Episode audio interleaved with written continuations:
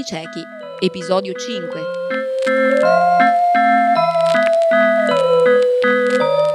Il misterioso assassino ha colpito. La signora Boyle è stata strangolata.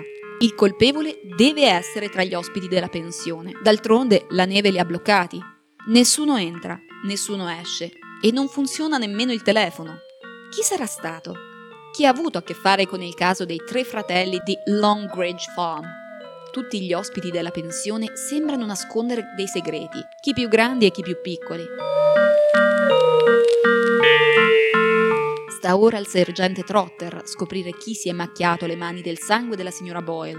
Ma soprattutto possiamo essere certi che l'assassino non colpirà più? Con le voci della compagnia del cactus.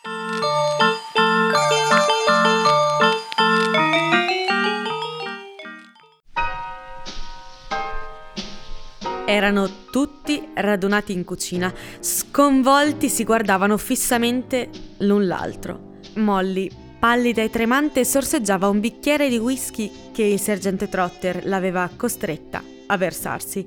Lui, severo e scuro in volto, guardava intorno a sé la gente lì riunita. Erano trascorsi cinque minuti da quando le grida terrorizzate di Molly avevano fatto accorrere lui e gli altri in biblioteca. Quando lei l'ha trovata, signora Davis, era stata appena uccisa, sicura di non aver visto né udito nessuno mentre attraversava l'atrio? Ho sentito fischiettare, ma questo avvenne prima.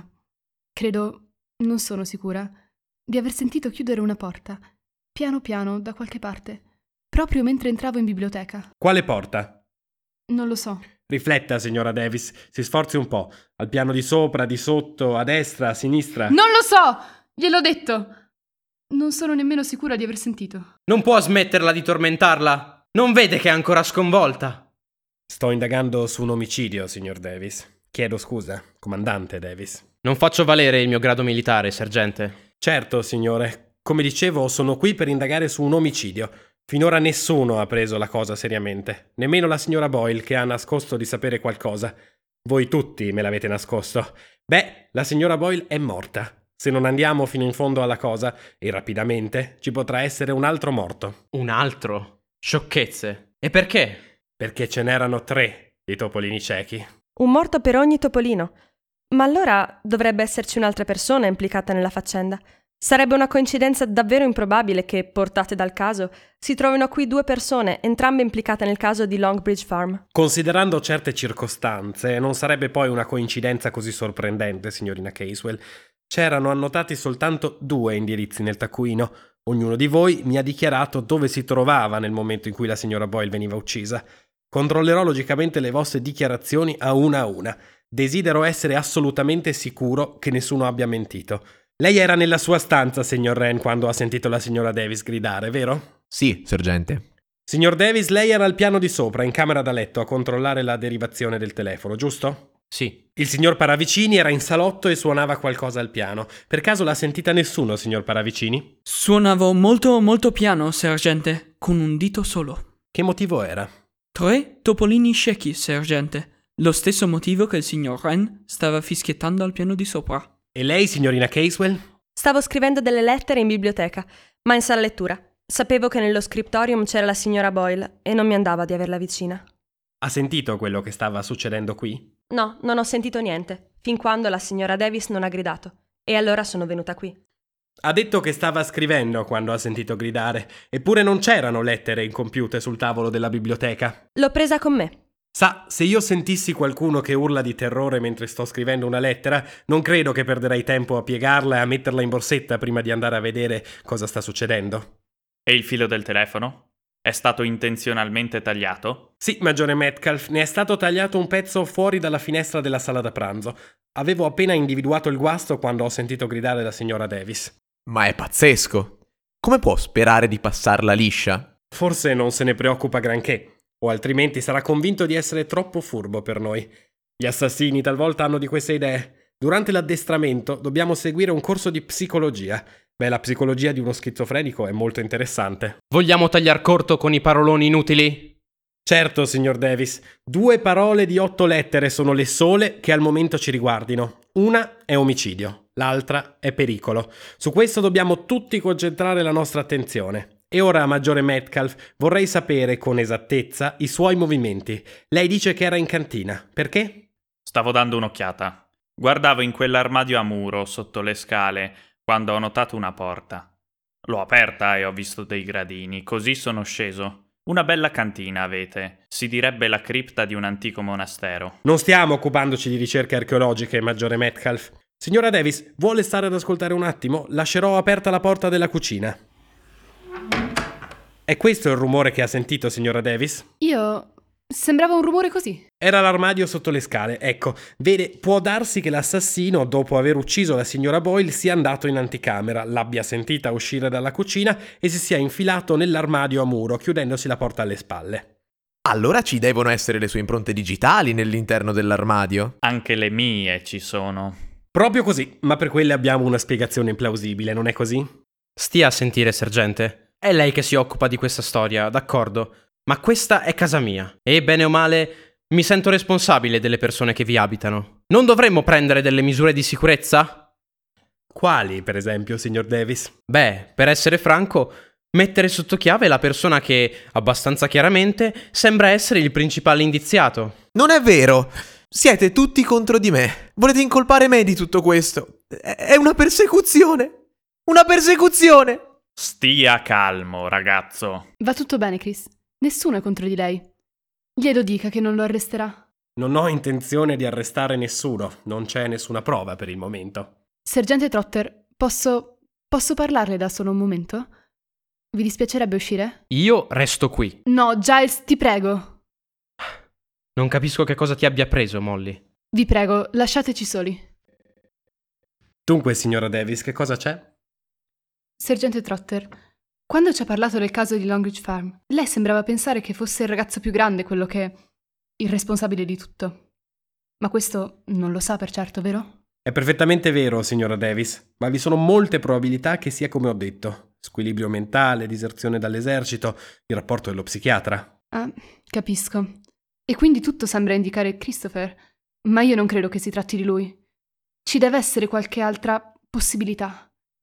Quei tre bambini non avevano altri parenti, dei genitori, per esempio. Sì, la madre è morta. Il padre prestava servizio militare all'estero. E perché non lui? Dove si trova adesso? Non ne sappiamo niente, è stato congedato l'anno scorso. E se il figlio è uno squilibrato, può darsi che anche il padre lo sia. Così l'assassino potrebbe essere un uomo di mezza età o un vecchio. Il maggiore Metcalf era terribilmente agitato quando gli ho detto che la polizia aveva telefonato. La prego di credermi, signora Davis. Ho ponderato tutte le possibilità, fin dal primo momento. E potrebbe anche essere la sorella, sa? Non ho trascurato nulla. Posso essere abbastanza sicuro dentro di me, ma non so bene ancora. È così difficile poter dire di conoscere qualche cosa o qualcuno, specialmente di questi tempi. Rimarrebbe stupita se le dicessi quello che vediamo alla polizia, coi matrimoni specialmente, matrimoni affrettati, di guerra. Non c'è niente dietro, capisce? Si accettano a vicenda così, sulla parola. Un tale dice che era pilota da caccia o maggiore dell'esercito e la ragazza gli crede così, su due piedi. Talvolta passa un anno o due prima di scoprire che è un funzionario di banca scappato di casa, magari lasciando moglie e famiglia, o un disertore. So perfettamente quello che passa nella sua mente, signora Davis. C'è soltanto una cosa ancora che vorrei dirle. L'assassino sta divertendosi. Molly rimase dritta e immobile mentre una vampata le infiammava le guance. Dopo un momento o due si mosse lentamente verso la cucina e aprì lo sportello del forno. Ne uscì un gradevole profumo e si sentì rallegrare il cuore. Era come se, d'un tratto, fosse stata riportata nel caro, familiare mondo delle cose di tutti i giorni. L'atmosfera di pericolo, di follia, scomparve. La porta della cucina si aprì ed entrò Christopher Wren. Era quasi senza fiato. Mia cara, che putiferio! Qualcuno ha rubato gli sci del sergente. E perché mai qualcuno dovrebbe fare una cosa del genere? Davvero non riesco a immaginarlo. Voglio dire che se il sergente decidesse di andarsene e di piantarci qui, l'assassino, credo, ne sarebbe contento. Già si è messi nell'armadio a muro sotto le scale? Beh, adesso non ci sono più. Un bel mistero, eh? Il sergente è su tutte le furie, morde come una vipera. Se l'è presa con il povero maggiore Metcalf. Il vecchio continua a dire che non ha notato se gli sci c'erano o non c'erano quando ha guardato nell'armadio. Trotter afferma che deve averli notati. Creda a me, questa faccenda sta mettendo a dura prova i nervi di Trotter. Mette alla prova i nervi di tutti noi. Non i miei? Io la trovo molto eccitante. È tutto così deliziosamente irreale. Non direbbe così se fosse stato lei a trovare la signora Boyle. Non riesco a dimenticare la sua faccia tutta gonfia e congestionata. Lo so, sono un idiota. Mi dispiace, non ci ho pensato. Mi sembrava così bello adesso far da mangiare, la cucina, e poi di colpo è tornato tutto, come un incubo. Capisco, eh, capisco. Beh, farei meglio a sgombrare, a non farle perdere tempo. Non se ne vada. Davvero voleva dire questo? Davvero non vuole che io me ne vada? No, le dico. Ho paura di restare sola. È molto interessante. Che cosa? Che lei non abbia paura di restare sola con me? Perché non ha paura, Molly? Io sono la sola persona che si adatta al caso. No, ci sono altre possibilità. Stavo parlandone con il sergente Trotter. E lui era d'accordo con lei? Non era contrario. Non è che lei stia proprio divertendosi, vero? Nonostante quello che ha affermato poco fa. Buon Dio, no. Che cosa strana da dire. Oh, non sono stata io a dirla. È stato il sergente Trotter a dire che l'assassino si sta divertendo. Come lo odio quell'uomo. Ti mette. ti mette certe cose nella testa. Delle cose che non possono assolutamente essere vere. Andiamo, Molly. Che cos'è questa storia? Da quanto tempo la conosco, Christopher? Due giorni? Più o meno. Lei sta pensando che, anche se da così poco tempo, si direbbe che noi ci conosciamo piuttosto bene, non è vero? Sì. È strano, non le pare? Oh, non so. C'è una certa simpatia tra noi. Forse perché entrambi l'abbiamo vista brutta. Il suo nome non è Christopher Wren, vero? No. Qual è il suo vero nome? Penso che non valga la pena di indagare su ciò. Il mio nome non gli direbbe niente. Non sono un architetto. In realtà sono un disertore. Sì, proprio come il nostro ignoto assassino. Le ho detto che sono l'unico che corrisponda alla descrizione. Non faccia lo stupido. Le ho detto che non credo che l'assassino sia lei. Vada avanti. Mi parli di lei. Che cosa l'ha portata a disertare? I nervi? Paura, vuol dire? No, le sembrerà abbastanza strano, ma non avevo più paura di un altro. No, era una cosa del tutto diversa. È stato per mia madre. Sa, morì durante un'incursione aerea. È rimasta sepolta. Hanno... hanno dovuto tirarla fuori dalle macerie. Io non so quello che mi è accaduto quando sono venuto a saperlo. Credo di essere diventato un po' matto. Pensavo che fosse successo a me. Pensavo di dover tornare subito a casa per tirarmi fuori dalle macerie. non riesco a spiegarmi. Vagabondai per molto tempo in cerca di lei o di me stesso. Poi, quando la mia mente tornò a funzionare, ho avuto paura di andare a costituirmi. Sapevo che non sarei stato in grado di spiegarmi. Da allora non sono stato più niente. Non deve sentirsi così. Può ricominciare da capo. Lei è giovane. Sì, ma vede, ho già toccato il fondo. No, lei pensa di averlo toccato. Io credo che tutti provino questa sensazione, una volta almeno nella vita di non poter più andare avanti. Anche lei l'ha provata, vero Molly? Deve averla provata per parlare così. Sì, ero fidanzata a un giovane pilota da caccia e lui restò ucciso. Non è che ci fosse qualcos'altro? Sì, penso che ci fosse qualcos'altro. Ho sofferto un brutto colpo quando ero più giovane. Avevo una sorella maggiore e indirettamente per causa sua mi sono trovata di fronte a qualcosa di crudele di bestiale, qualcosa che mi portò a credere che la vita fosse sempre orribile. Quando Jack fu ucciso, questo confermò la mia convinzione che la vita fosse tutta crudele e infida. Lo so. E poi, immagino, è arrivato Giles. Sì, Giles è arrivato e tutto mi è sembrato giusto, sicuro e felice. Giles. Solo che. Cosa c'è, Molly? Che cosa la spaventa? Lei è spaventata, non è vero? È qualcosa che riguarda Giles? Non è Giles, veramente. È quell'orribile sergente Trotter. Ti mette in testa certe cose. Mi ha messo in testa delle cose orribili sul conto di Giles. Lo odio, lo odio. Giles? Giles! Sì, certo, tra lui e me non c'è gran differenza d'età. Ha l'aria di essere molto più vecchio di me, ma penso che non sia così. Sì, Giles potrebbe essere altrettanto indiziato, ma, ma stia a sentire, Molly. Giles era qui con lei il giorno che è stata uccisa quella donna a Londra. Non era qui? È stato fuori tutto il giorno. È andato dall'altra parte della contea a prendere della rete metallica una svendita. Perlomeno, questo è quanto pensavo. Finché. finché. Finché? Il giornale. Edizione londinese, due giorni fa. Era nella tasca di Giles quando è tornato a casa. Deve. deve essere stato a Londra. Che cosa ne sa lei di Giles, in realtà? La smetta! Questo è quello che ha insinuato quell'animale di Trotter. Che le donne spesso non sanno niente degli uomini che hanno sposato, specialmente in tempo di guerra. Dice che, che le donne prendono per buono quello che l'uomo racconta di se stesso. Disturbo? Stavo solo prendendo qualche lezione di cucina, signor Davis. Davvero?